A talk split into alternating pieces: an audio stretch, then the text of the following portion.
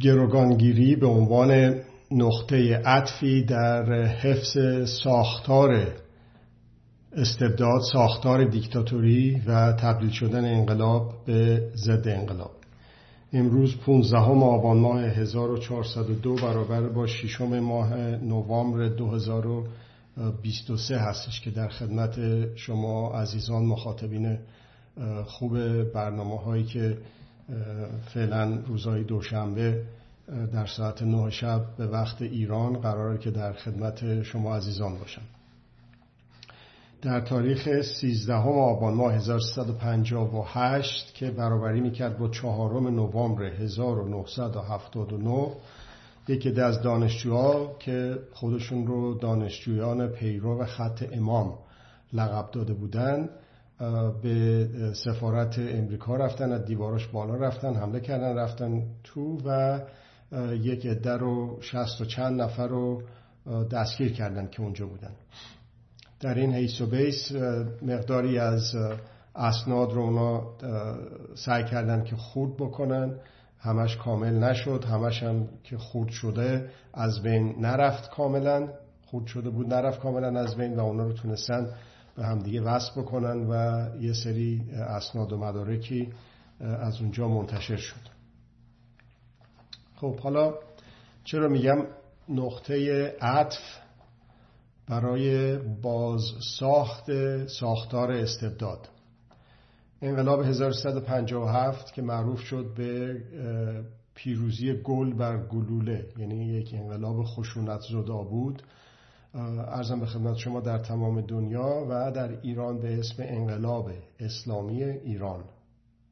انقلاب اسلامی ایران لقب گرفت سه تا کلمه است. انقلاب اسلام ایران.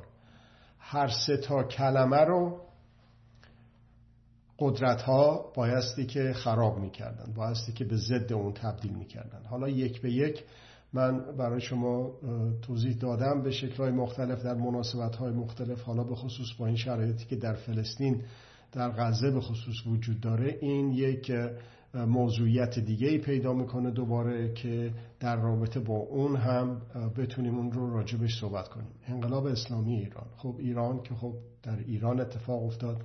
انقلاب بود یک به اصطلاح جابجایی کل نظام بود نظام شاهنشاهی که چند هزار سال بر ایران حاکم بود تبدیل شد به نظام جمهوری. پس یک اصلاحاتی نبود. اون آقای محمد رضای پهلوی تا همین اواخر همون حالت قدر قدرتی رو که به باده به کلش افتاده بود رو متاسفانه نمی‌تونست واقعیت ها رو ببینه و نپذیرفت. و وقتی که اون نامه سه نفره معروف براش نوشته شد برای اصلاحات نپذیرفت و ادامه داد روش و منش خودش رو در سلطه به ایران و ایرانیان. خب اینا این شست و چند نفر که گرفتار شدن بعد یه تعدادشون به عنوان اینکه خانم ها هستن اونا آزاد شدن به خاطر اینه که سیاه پوستا هستن اونا آزاد شدن. بالاخره اونایی که موندن 444 روز در ایران بودن بعد از اول همه توی سفارت امریکا بودن بعد از حمله ناکام امریکا به ایران که در تبس دچار شکست شد به خاطر اون نقص فنی و اون بقیه چیزهای دیگه که بهش در موقع خودش خواهیم رسید. این قضیه ارزم به خدمت شما به نتیجه نرسید و گروگانها رو به جایی که در یک جا متمرکز باشه در جاهای مختلف ایران پخششون کردن. هر کدومشون رو یه جا. خب حالا چطور شد که انقلاب ایران در سال 57 اسلامی هم بهش لقب دادن؟ در تاریخ 17 دیماه 1356 روزنامه اطلاعات یک مقاله ای رو با امضای آقای احمد رشیدی نامی که اسم مستعار بود احتمالاً با عنوان ایران و استعمار سرخ و سیاه منتشر می‌کنه. گفته شد که این مقاله رو دادن به کیهان هم که منتشر بکنه. اون کسانی که مسئول بودن در اون بعد از ظهر یا عصر ظاهرا ترسیدن منتشر بکنن بخواد بعدن که متن خونده بودن برده بودن به مسئول اون روزنامه روزنامه کیهان اون موقع. و اون نپذیرفته بود یا به تعویق انداخته بود. این به حال در اطلاعات منتشر روزنامه اطلاعات اون موقع منتشر شد.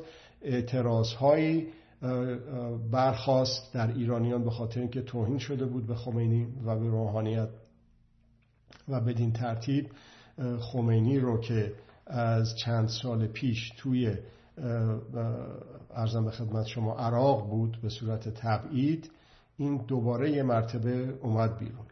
انقلاب اسلامی به مقدار خیلی زیادی شاید بیشترین مسئول اون انقلاب خود شخص آقای محمد رضای پهلوی بود. یکی از چیزهایی که الان یادم اومد در اون زمان در شاید مثلا چی بگم مثلا ده سال قبل از انقلاب اگر که تاریخش درست یادم بیاد یکی از آشناهای ما به خاطر اینی که یک انشا, انشا نوشته بودن انشا از بچه های دبیرستان خواسته بودن که سیکل یک که بنویسید راجع به مرجع تقلید. و این اسم خمینی رو برده بود. همین فقط گفته بود مرجع تقلید فلان و این حرفا و بعدم این چند نفر اسم برده بود از جمله خمینی. فرداش پدر مادرش رو ساواک توی مدرسه خواستن و که سینجیمشون کردن که تو, تو خونتون چی میگذره که این اسم خمینی رو توی انشاش برده حالا خب نمیشه که این مرجع تقلید ولی خب اونی که تو می‌خوای اسمش نیاری که نمیشه که. ولی قرضم از این مثالی که می‌زنم این هستش که یک روحانیت و الوهیتی واسه خمینی ارزم به خدمت شما درست کرده بود سانسور شاه که یک معذرت می‌خوام من یک کمی هم کسالت دارم که یک واقعا چهره به اون بخشیده بود که بسیار دور از واقعیت بود و سایر مراجع تقلید و سایر به روحانیون هم دست کمی از این نداشتن. هر کدوم یه سری دنبال رو داشتن و این حرفا. ولی اگر که درست برعکس عمل می‌کرد حالا بقیه کارهای اشتباهی که پهلوی کرد به کنار. همین اواخر مثلا یکی دو سه چهار سال قبل از اینی که به اصطلاح انقلاب بشه کتاب ها و نوشته های خمینی رو توی دبیرستان ها مجبور می‌کرد حتی که بچه ها رو بهشون دیپلم نده. این زورگویان می‌تونست بکنه دیگه. مگر اینکه مثلا رساله خمینی رو خونده باشن. شما مثلا فرض بکنید که چنین امکانی می‌تونست وجود داشته باشه که این چنین چهره برای خودش پیدا بکنه در, در ایران و در منطقه و در دنیا. پس این پس زمینه رو داشته باشید در مورد این سه تا کلمه انقلاب اسلامی ایران. خب حالا ببینیم که چی شد که انقلاب شد. داریم راجب نقطه عطف تبدیل انقلاب به ضد انقلاب داریم صحبت می‌کنیم. لازم یک سابقه ای رو خدمتتون یادآوری بکنم که ببینیم که چطور این یک نقطه عطف بسیار مهمی بود در این تبدیل انقلاب به ضد انقلاب. حالا ببینیم که در, در ایران رو گفتم مختصرا در دنیا چی میگذشت. در اون ابرقدرت دو تا که بیشتر نبودن. یکی آقای امریکا بود و غرب یکی هم آقای روسیه شوروی بود و شرق اتحاد جماهیر شوروی. ولی خب شاه توی کمپ این ور بود غربیا بود. باز یه چیز دیگه یاد آمد این اواخر که مجبور شده بودن یک مصاحبه هایی رو خود پهلوی انجام می‌داد. یکی از خبرنگارای امریکایی میاد میگه که یک تحلیل روانشناسی CIA داره از شما شما یعنی محمد رضای پهلوی. می‌خوای بدونی چیه؟ اون خیلی تعجب کرد. نه من اصلا نمی‌دونستم این چیه. اینو می‌ذارم توی سایتم که بخواید مراجعه بفرمایید. الان توی یوتیوب هم هست توی سایتم هم تو پست های دیگه هست. ولی سعی می‌کنم یادم بمونه تو همین پستم می‌ذارم براتون. مربوط به این جلسه. و آقای پهلوی تعجب می‌کنه و اون میگه که چی فکر می‌کنه CIA و تحلیل CIA راجع به پهلوی چیه؟ این خیلی ناراحت میشه که اینقدر به اصطلاح تحلیل منفی نسبت به شاه دارن. او میگه اگر که اینطور هست پس من چطور می‌تونم آدم شما باشم؟ آدم شما یعنی مهره شما باشم. عروسک خیمه شبازی شما باشم. انقدر اگه تحلیلتون راجع من بده من برای چی فکر می‌کنید که منو الان گذاشتین آدمتون باشم؟ این حالا عین کلماتش رو توی اون پستی که می‌ذارم براتون رو خواهید دید. خب پس این توی اون کمپ بود. حالا توی اون کمپ کمپ ارزم به خدمت شما غرب چه اتفاقی داشت میافتاد؟ آبروریزی بعد از آبر بعد از جنگ جهانی دوم بسیاری امریکا رو یک کشور متمدن مهاجرین فرهیخته به قول خودشون از کشورهای دیگه اومده بودن کشور رو ساخته بودن. حالا اونم میشه روش صحبت کرد این خبرام نبود البته. ولی با تکیه بسیار بر حقوق بشر. خب حالا یک آبروریزی های متعددی شده بود این اواخر و از همه بدتر در اون موقع. اون اواخر و از همه بهتر. مسئله جنگ ویتنام بود. طول کشیدن جنگ ویتنام خرجی که پیدا کرده بود جنگ ویتنام تعداد کشته ها زخمی هایی که امریکایی ها داده بودن و همینجور کم کم کم کم توی امریکا تظاهرات ضد جنگ بالا می گرفت و ابعاد بسیار بالایی پیدا می کرد از لحاظ کمی و کیفی. در همین و بود که آقای به نیکسون میاد کاخ سفید و در همین حیث و بود که در اون جریان انتخاباتی که معاونش هم آقای فورد بود اون کارهای غیر قانونی رو واسه دزدیدن اسناد حزب دموکرات که می‌خواستن توی مناظره تلویزیونی ازش استفاده بکنن رو از یه ساختمونی دفترش توی ساختمونی بود به عنوان به اسم واترگیت واترگیت این از اونجا میدوزن این رسوا میشه. این رسوا میشه و دروغ میگه رئیس جمهور به مردم امریکا و مجبور میشه که استعفا بده. وقتی که استعفا بده معاونش فورد میاد و بعد در انتخابات در مقابل کارتر قرار می‌گیره. کارتر بیشترین سرمایه گذاری رو می‌کنه توی مبارزه انتخاباتیش برای حقوق بشر. برای خودداری از دخالت در امور کشورهای دیگه.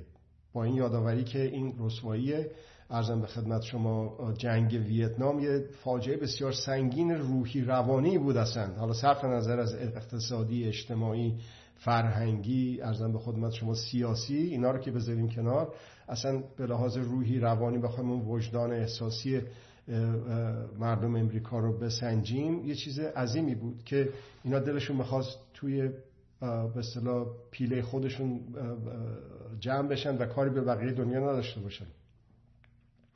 و دخالت نکنن توی امور همه کشورها. و کارتر به این ترتیب اومد و رئیس جمهور شد. با تأکید دوباره تکرار می‌کنم با تأکید بسیار زیاد و قول و قرارهای بسیار زیاد برای عدم دخالت در امور بقیه کشورها اجتناب از جنگ و خونریزی و فلان این حرفا مثل مثلا ویتنام و دفاع از حقوق بشر در بقیه دنیا به خصوص اون جاهایی که اینا به اصطلاح دست نشانده های خودشون دارن. خب حالا که پشت محمد رضای پهلوی چی بود؟ اون مثلا تدبیر داشت؟ ذکاوت داشت شجاعت داشت تو همون مطالعات روانشناسی CIA که می‌خونیم یا تو کتاب های خاطراتی که از مقامات کشوری و لشکری که در ایران خدمت کردن در رابطه با ایران اطلاعات پشت پرده ای داشتن اونا راجع به شاه چی می‌گفتن؟ این هیچی نبود. یک آدم بیکفایت بیلیاقت ترسوی بود که تا تعقیب توقی می‌خورد سوار می‌شد می‌رفت مثل سال 57 و ارزم به خدمت شما سال 32 و این حرفا. درست مثل همین خامنه ای که رفسنجانی فکر کرد که این یک آدم بیلیاقت ترسوی و بیکفایتیه. اینو میذاریمش به عنوان اون موقع می‌گفتن رهبر موقت جای خمینی تا بعد از پشت پرده خودم خودم یعنی رفسنجانی اداره می‌کنم و بعدم موقعش که شد اینو از شهرش خلاص میشیم. خب حالا برگردیم به شاه و برگردیم به امریکا. خودش که از خودش چیزی نداشت که شاه. اون ساواک و اون بگیر و اون ببند و اون جو خفقانی که اون موقع واقعا درست کرده بود اونو نگر داشته بود. خب حالا اینو مجبور شد که بذاره کنار.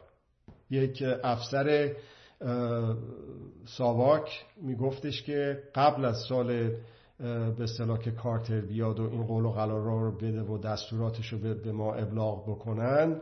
ما یک اونها می‌گفتن خرابکار اون موقع. یک خرابکاری که می‌گرفتیم اول خوب میزدیمش تو اتاق فوتبال داشتیم. یعنی یه اتاقی بود گنده. چند نفر دور وای میستدن یکی رو مینداختن تا دستگیر می‌کردن دست و پای بسته. خوب میزدش یکی خسته که می‌شد پاس می‌داد. مثل توپ فوتبال به بعدی اون شروع می‌کرد به زدن که این اصلا اعصابش به هم میریخت در همون بعد ورود. میگفتش که قبلا ما اتاق فوتبال داشتیم پذیرایی می‌کردیم از از این خرابکارا. دکترا اونا به خودشون هم می‌گفتن دکتر. بازجوها شکنجهگرا به همدیگه دکتر می‌گفتن. دکترها جمع شده بودن دور اتاق وایستاده بودن. و اینو انقدر می‌زدیم تا اعصابش به هم بریزه. تازه اون میشستیم بازجویی و شکنجه و به این ترتیب. ولی از وقتی که این ابلاغی اومد این خرابکاره که می‌دونیم مثلا اسلحه داشته هزار جور به اصطلاح سند مستند علیهش داشتیم. اینو از توی سلولش با سلام و صلوات میارن تو دفتر بازجو. میشینه بازجو پشت میزش. اینم جلو میز صندلی نشسته. یه نیم ساعت سه رو ازش بازجویی می‌کنه. بعد میگه دیگه خسته شدم. آقای زندانی میگه خ... اونم میگه بله خب ببخشید تشریف ببرید. ببینید وقتی که از خودش چیزی نداشت پایگاه مردمی نداشت. بر اساس شکنجه بر اساس کشتار سر کار مونده بود خب وقتی اون ازش بگیری مثل برف آب میشه مثل حباب یه مرتبه میترکه که ترکید. و اون بدنه ارتش گارد جاویدان گارد شاهنشاهی نیروهای انتظامی نظامی اون بدنه دیدن که چه از چه قراره داستان و اونا پیوستن به مردم و انقلاب شد. خب حالا این خیلی بحث شد برای امریکا و به طور کلی برای غرب.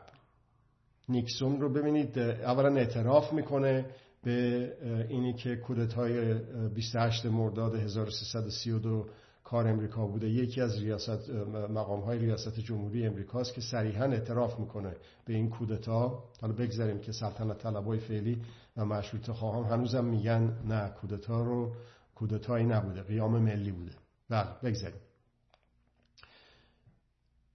و این خب خیلی به ضرر امریکا شد که این آقا رو با سلام و صلوات 28 مرداد 32 آوردن نشون سر کار.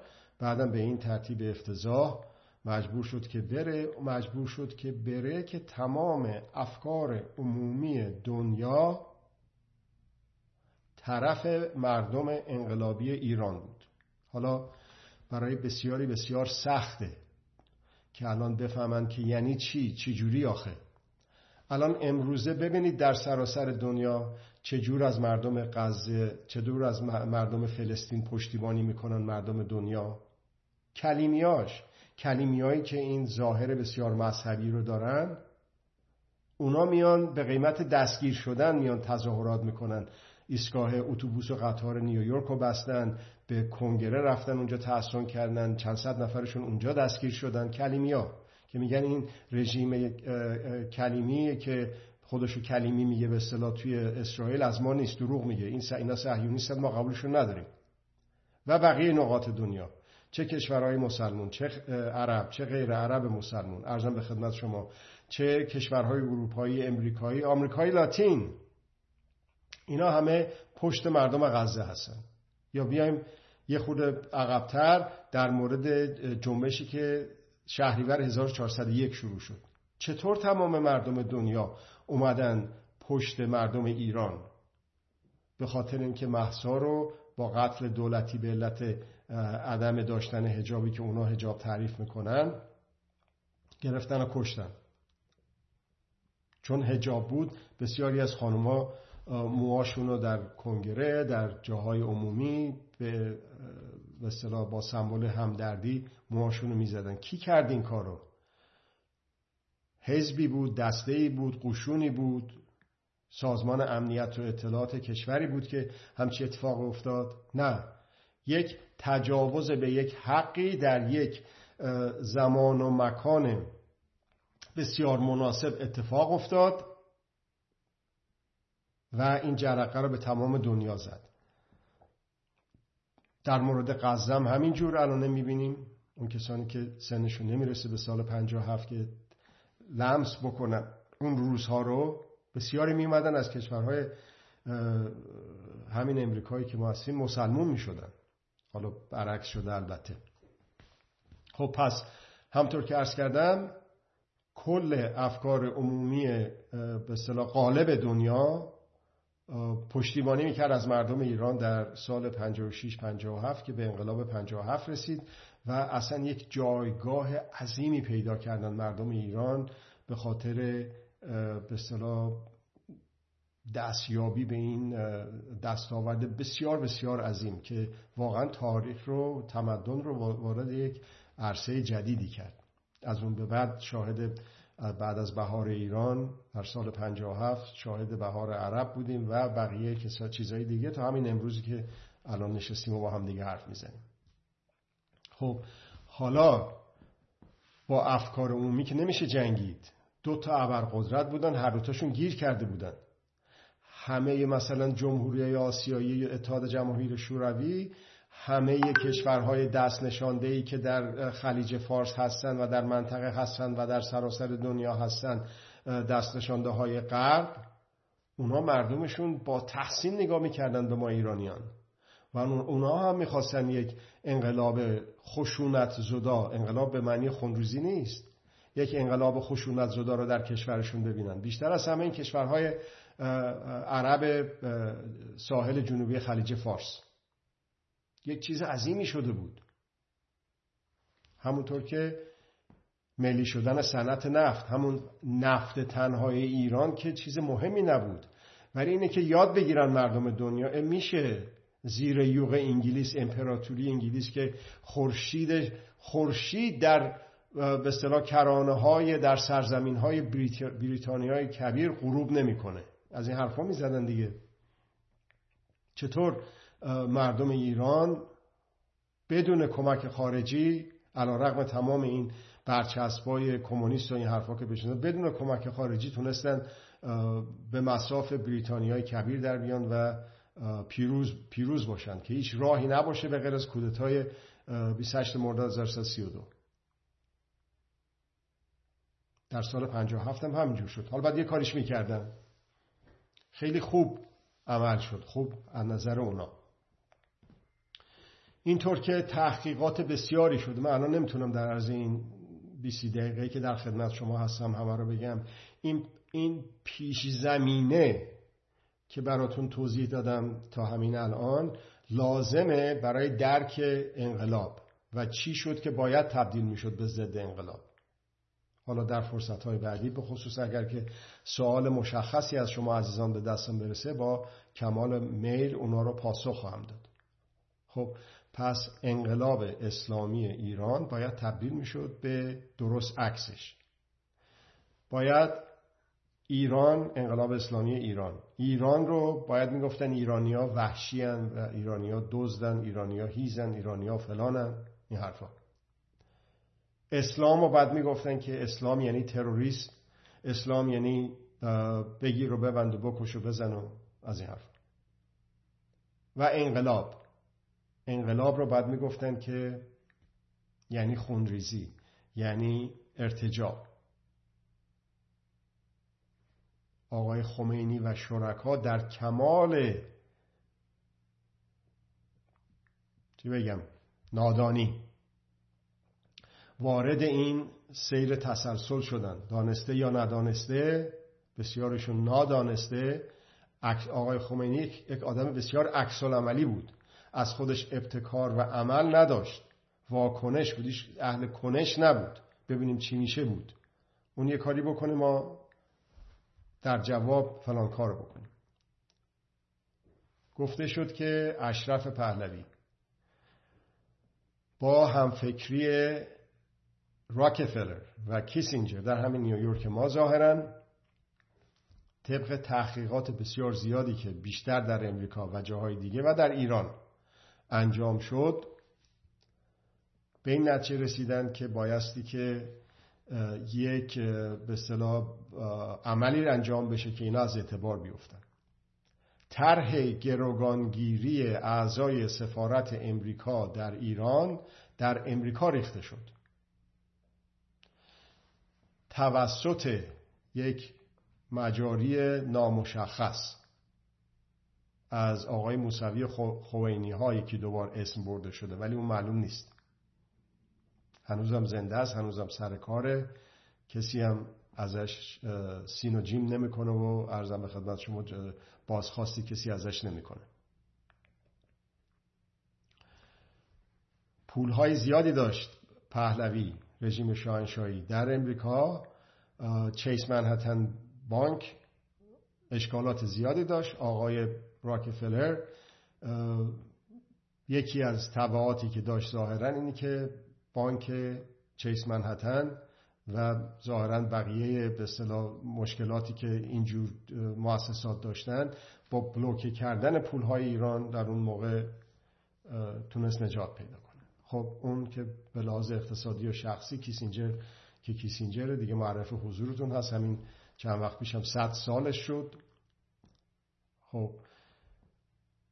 حالا این طرح که حمله کنیم به سفارت امریکا و اعضاش رو گروگان بگیریم. با توجه به اتفاقی که در مرداد 1332 افتاده بود و با توجه به این ارزم به خدمت شما 25 سال 32 تا 57 این خفقان این سرکوب سرکوب های اقتصادی سیاسی اجتماعی فرهنگی روحی روانی فرار مغزها که اتفاق افتاد در زمان پهلوی به خصوص بعد از کودتای 28 مرداد 1332 مردم ایران خیلی استقبال کردن از کار دانشجوها. ولی قرار نبود گروگانگیری باشه قرار بود اشغال بشه. الانه با ترس و لرز بسیار زیاد اون گروگانگیرهایی که هنوز زنده هستن مصاحبه هایی رو ارائه دادن. یکیشون رو الان یادم افتاد. ازش مصاحبه گر تو همین تلویزیون خود این آقایون. ازش یه سوالی می‌کنه. میگه که من به این سوال ها این یا این اسرار رو من سی و چند سال یادم نیست مال چند سال پیش مصاحبه رو داده. سی و چند سال این اف... سوال ها رو جواب ندادم و این اسرار رو افشا نکردم. حالا می‌خوای به تو بگم؟ همینجوری به همین شکل زننده به چیز میگه به اون خبرنگار که ازش داره سوال می‌کنه. یعنی چی؟ یعنی اسرار نهفته بسیار زیادی هنوز هست. اینی که این طرح امریکایی بوده هر کسی تو ایران اینو می‌دونسته یا کشتنش یا از کشور فرار شده فرار کرده و منزوی شده و نتونسته کاری بکنه به یا اینکه به اصطلاح مهاجرت کرده در تبعید. صداش به جایی نمی‌رسه. به غیر از یه نفر اونم آقای ابوالحسن بنی صدر که بیشترین افشاگری ها رو در مورد این قضیه گروگانگیری خواستم بگم به ایران ولی به ایران نه. به ایران به منطقه به افکار عمومی دنیا ارائه داده. خب اونا در دسترس هست در سایت منم هست. پس این سوالی نیست توش که گروگانگیری توی به اصطلاح امریکا طرحش ریخته شده اومده به توسط یک مجرایی. در ایران حالا اینی که بریم اشغال بکنیم خود اون گروگانگیرا می‌گفتن که ما بنامون بر این بود یکی دو سه روز اینا رو بگیریم و اونجا رو اشغال کنیم و بعدم بیایم بیرون که یک به اصطلاح اعلام وجود سیاسی کرده باشیم در سراسر دنیا. خودشون هم نمی‌دونن چی شد که 444 روز اونجا موندن. قرار بود موقتی باشه. قبلا هم حمله کرده بودن به سفارت امریکا. خیلی زود این قضیه حل شد. خود سولیوان هم سفیر امریکا بودشون موقع. در این موقع دوم موقع به اصطلاح دی ماه ببخشید آبان 58 نبودش تو این گروگان ها خب چرا آزاد نشدن؟ 444 روز موندن. این بیشتر از اون اولی که عرض کردم در امریکا به اصطلاح طرحش ریخته شده. این بیشتر از اولی در موردش سند هست و افشاگری هست. به اسم October Surprise یا غافلگیری اکتبر. این October Surprise که شما تو سایت من می‌تونید نگاه بکنید گروگانگیری به یا همین اسم October Surprise اگر که نگاه بکنید دسترسی پیدا خواهید کرد به مطالب بسیار زیادی. من کارتون رو سعی کردم راحت بکنم. به خاطر اینکه وجدان تاریخی یک ملتی به خصوص جوانها باید قناع کافی رو داشته باشه که اشتباهات گذشتهش رو تکرار نکنه. خب خلاصش اینه که موقع انتخابات شد بین مبارزات انتخاباتی بین آقای کارتر و آقای ریگان رانالد ریگان. خب اینا زیاد فاصله ای نداشتن. این نظرسنجی هایی که می‌کردن تعداد رأی که این میورد اون میورد با همدیگه نزدیک بودن. اینا احتیاج داشتند که یه مرتبه یک سپرایز یک مثلا یک ضربه روحی روانی اجتماعی سیاسی فرهنگی رو یکی یه بمب این شکلی رو بتره کنن تو جامعه که عقاید و نظرات از از کارتر به سمت ریگن داره و اون آزاد نکردن گروگانهای امریکایی بود. یعنی چی؟ یعنی کارتر تمام سعی خودشو می‌کرد که گروگانهای امریکایی تا قبل از انتخابات به خصوص تو اکتبر آزاد بشن. ولی رونالد ریگن که بوش پدر کیسی رامسفیلد بیکر اونا همه تو اون گنگ بودن اونا می‌خواستن نشه. ریگن اومد به رئیس جمهور ایران آقای بنی سعد مراجعه کرد.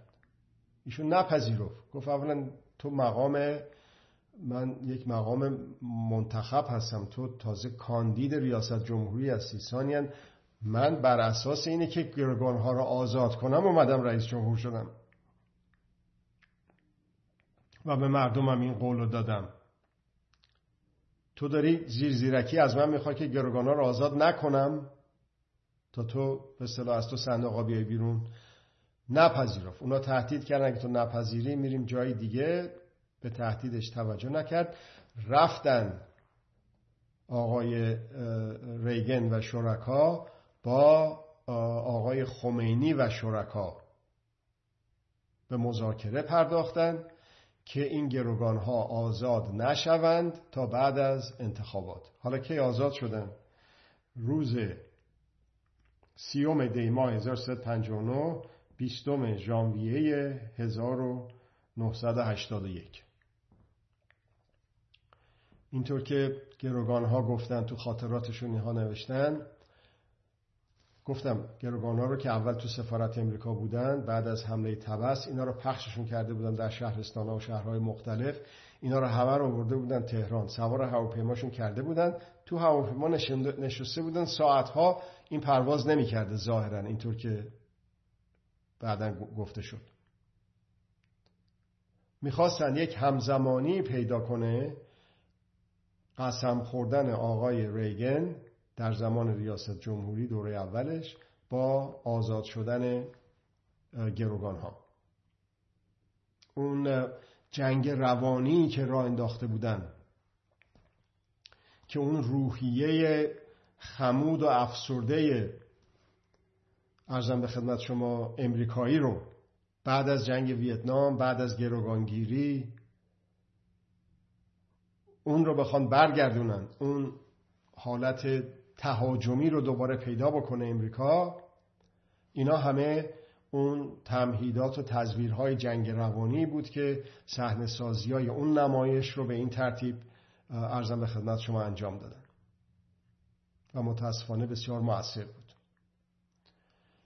با اون جنگ روانی که در سراسر دنیا را انداختن ببینید اول بود اشغال سفارت امریکا. اونو حتی بعضی از امریکایی ها هم گفتن بابا خب حق دارن.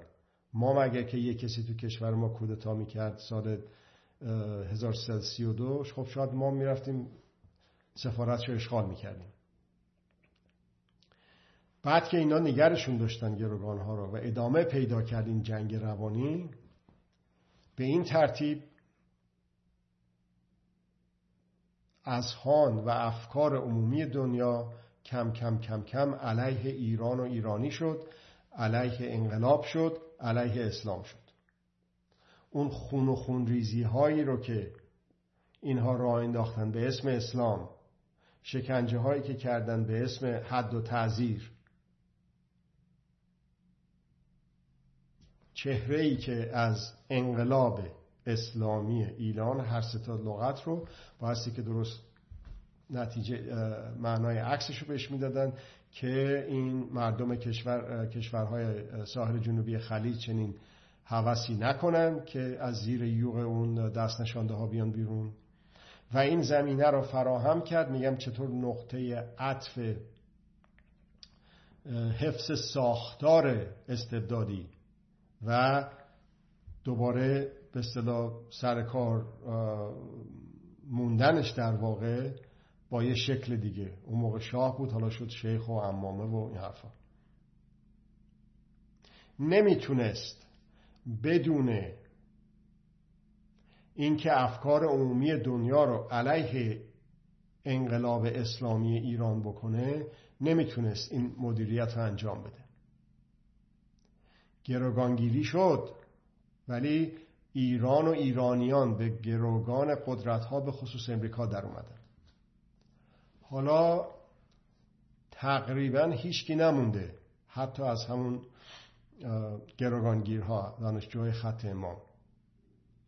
که با این چیزهایی که من خیلی خیلی مختصر خدمتون عرض کردم و با کمال میل سوالات و کامنتاتون رو می‌تونم پاسخ بدم در جلسات بعدی.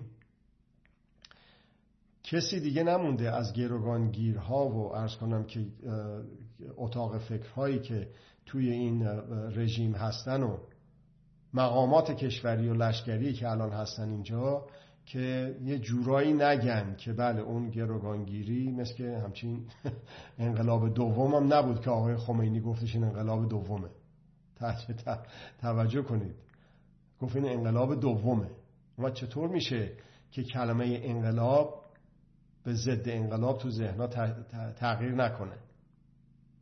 یک عمل غیرقانونی در عرصه بین الملل با این ابعاد گسترده با این بوق و کرنایی که اینا این شکلی گذاشتن پشتش در سراسر دنیا و چطور متاسفانه در این جنگ روانی قدرت ها علیه ما مردم ما مردم ایران مردم منطقه مردم دنیا شکست خوردیم در این جنگ روانی. خب حالا بیایم به تاریخ فعلی. الان با توجه به جنایت هایی که اسرائیلیا تو غزه کردن بسیاری از مسلمونا دارن دوباره سرشون رو میارن بالا. گردن برافراشتن که بابا اینی که اسرائیل میگه ما این مسلمون های تروریست رو باید املاکشون و زمین هاشون رو قصب بکنیم و بیرونشون بکنیم بزنیم بگیریم بکشیم این اپارتایتی که اینا میگن خب اینا حقشون اینا همه تروریستن اسلامی هن. اون داره عوض میشه همین امروز از رئیس سازمان ملل آقای گوترش دیدم که یک سری از آیاتی از قرآن رو می‌خونه در نفی خشونت.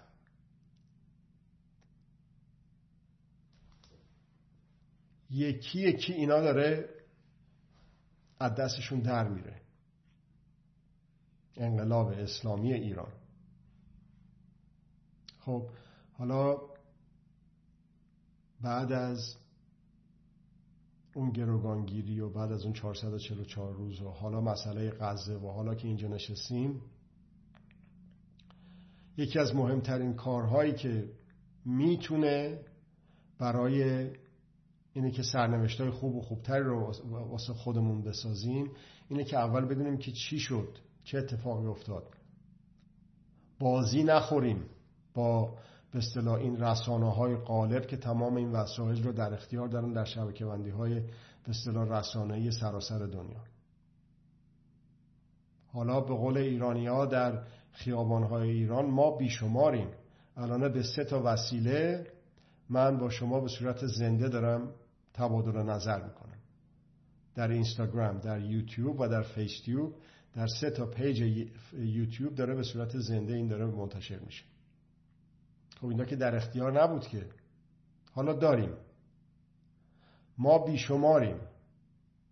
ما می‌تونیم با پشت کردن به قدرت الان متاسفانه می‌بینیم یه عده از ایرانیان حالا راجع به کسای دیگه حرف نزنیم راجع به هموطنهای خودمون حرف بزنیم. بعضیاشون یک تمایلی به اسرائیل دارن به خاطر بغض و ناراحتی که از این رژیم دارن و پشتیبانی می‌کنن. درست همون اتفاق افتاد که در تویت گیت وکالت گیت منشور محسا گیت توسط پهلوی رضا پهلوی اتفاق افتاد. یعنی چی؟ یعنی همین طرز فکر برخی از ایرانیان می‌گفتن که ما که نمی‌تونیم کاری بکنیم. بله همچین چشم دیدن رضای پهلوی رو هم نداریم. می‌دونیم که یک آدم بیکاره بی لیاقت بی کفایت وابسته ولی اقلا می‌تونه حرف بزنه توی مثلا محافل خارجی. یکی می‌گفت انگلیسی بلده. ببینید. خب حالا دیدیم که اون رجوع به قدرت اونجا چه, چه کار شد؟ روی به قدرت پشت به ملت شد. دیدیم که وقفه انداخت در روند و پروسه جنبش شهریور 1401 حالا هم همین جوره اگر که پشت به ملت و روی به قدرت قدرت اسرائیل قدرت امریکا که الان حدود یک ماه میگذره از شروع این جنگ غزه و اسرائیل فلسطین. اگر که یک حد اقل لازمی از ما مردم پشت به قدرت بکنیم بازی نخوریم با اسرائیل و عرض شود که امریکا و روی به ملت بکنیم به سهم خودمون به نوبه خودمون کمک کردیم که در غزه به صورت حقوق مدارانه قضیه حل بشه و قطعا اونجا اگر که قضیه به صورت حقوق مدارانه بحران حل بشه در ایران وضعیت بهتر خواهد شد. برعکسش هم درسته. ما بگیم اصلا از میگن دیگه ما کلاه خودمون بگیریم باد نباره اصلا به ما چه غزه و این حرفا. حالا اونو من نمیگم درسته ولی میگم ولی نمیشه همجوری بشینیم در دیوار نگاه کنیم تو ببین چی میشه. باید یه کاری کرد توی ایران. کلاه خودتو می‌خوای باد بگیری باد نبره ولی نمی‌تونی فقط بشینی و بگیری کلاتو. باید یه کاری بکنی در جهت کوتاه شدن زمان رسیدن به سقوط فیزیکی رژیم. اونم به جز خشونت زدایی نیست. اونم به جز حقوق مداری نیست. هیچ چیز دیگه غیر از این نمی‌تونه باشه. تا حالا ثابت شده از سال 57 تا حالا هرگاه ما مردم بیشتر روی به ملت داشتیم و بیشتر پشت به قدرت داشتیم موفق بودیم. هر جا این توازن برعکس شده متاسفانه سیر استقرار استمرار و پیشبرد مردم سالاری هم کند شده.